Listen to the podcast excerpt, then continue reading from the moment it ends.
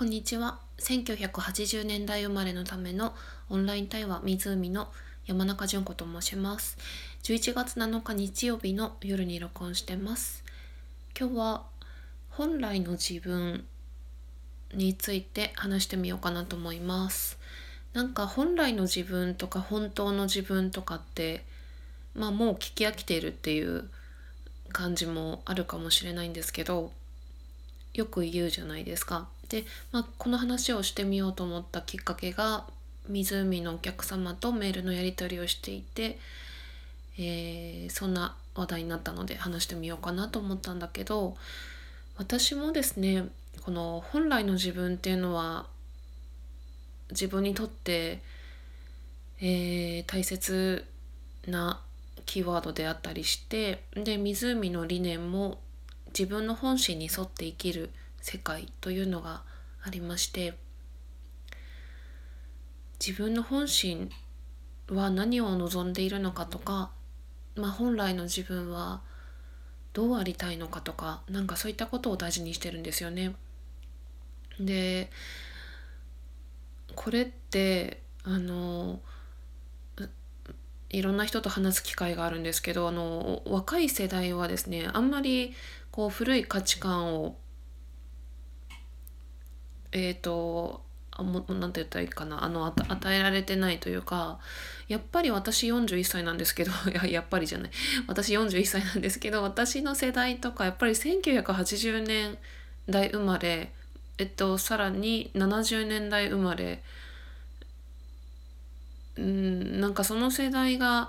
やっぱりこうなんか親や社会から与えられてきたこう価値観をずっと持っていってでそれでなんか自分を苦しめてるなっていう感じを受けるんですよ。で20代とかもっと若い世代はもう今多様性であったりそれこそ、まあね、中学生のなりたい職業が1位が YouTuber だったりとかするわけで全く違うんですよね。何を何だろう 何だろう何の話かっていうとねそうなんですあの若い子じゃなくて、えー、30代40代の人たちが本来の自分について考えてるんですよね。本来の自分って何ですかって言われて私はあのはっきりとこれ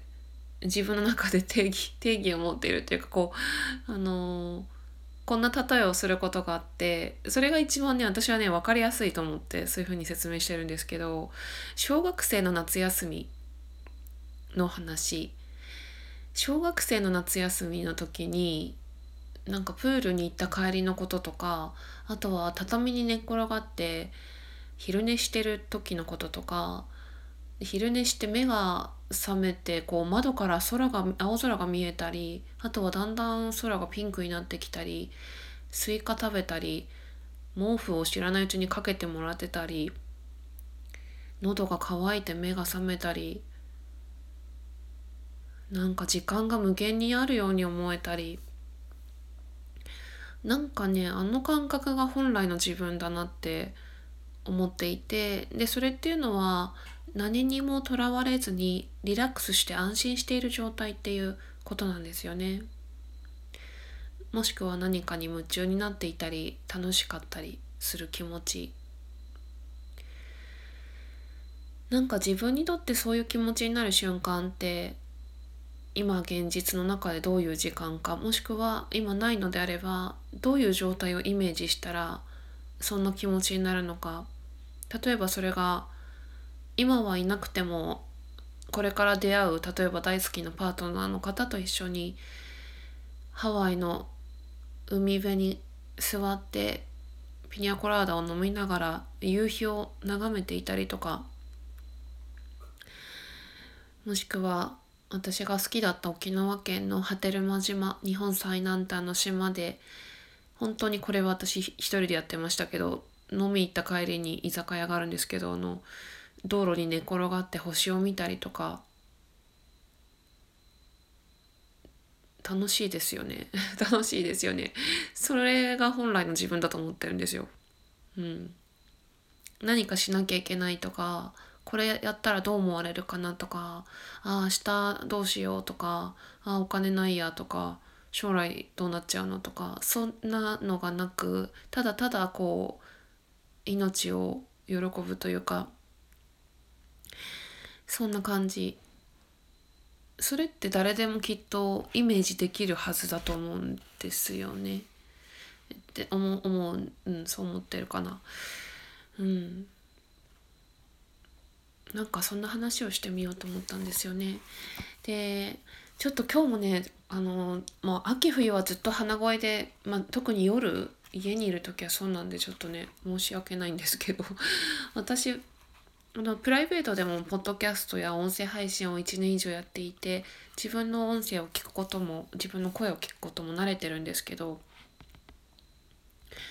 夏の声とね秋冬の声が全然違う家で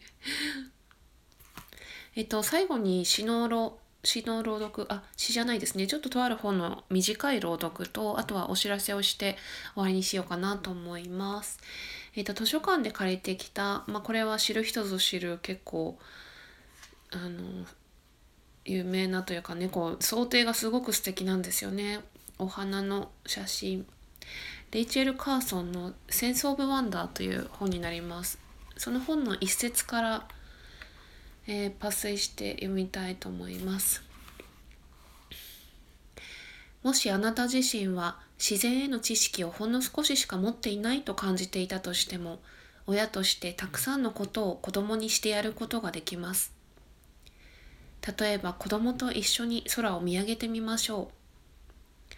そこには夜明けや黄昏の美しさがあり、流れる雲、夜空に瞬く星があります。子供と一緒に風の音を聞くこともできます。それが森を吹き渡るゴーゴーという声であろうと、家のひさしやアパートの角でヒューヒューという風のコーラスであろうと。そうした音に耳を傾けているうちにあなたの心は不思議に解き放たれていくでしょう。雨の日には外に出て雨に顔を打たせながら海から空そして地上へと姿を変えていくひとしずくの水の長い旅路に思いを巡らせることもできるでしょう。あなたが都会で暮らしているとしても公園やゴルフ場などであの不思議な鳥の渡りを見て季節の移ろいを感じることもできるのです。さらに台所の窓辺の小さな植木鉢にまかれた一粒の種子さえも芽を出し成長してゆく植物の神秘について子供と一緒にじっくり考える機会を与えてくれるでしょう。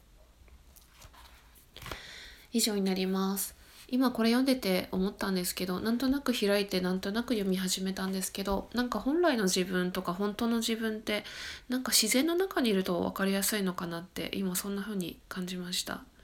えっ、と、最後にお知らせなんですけど、私がやってるオンライン対話湖で毎月7日から今日ですね、えー、7名様限定でお便りギフトアファメーションという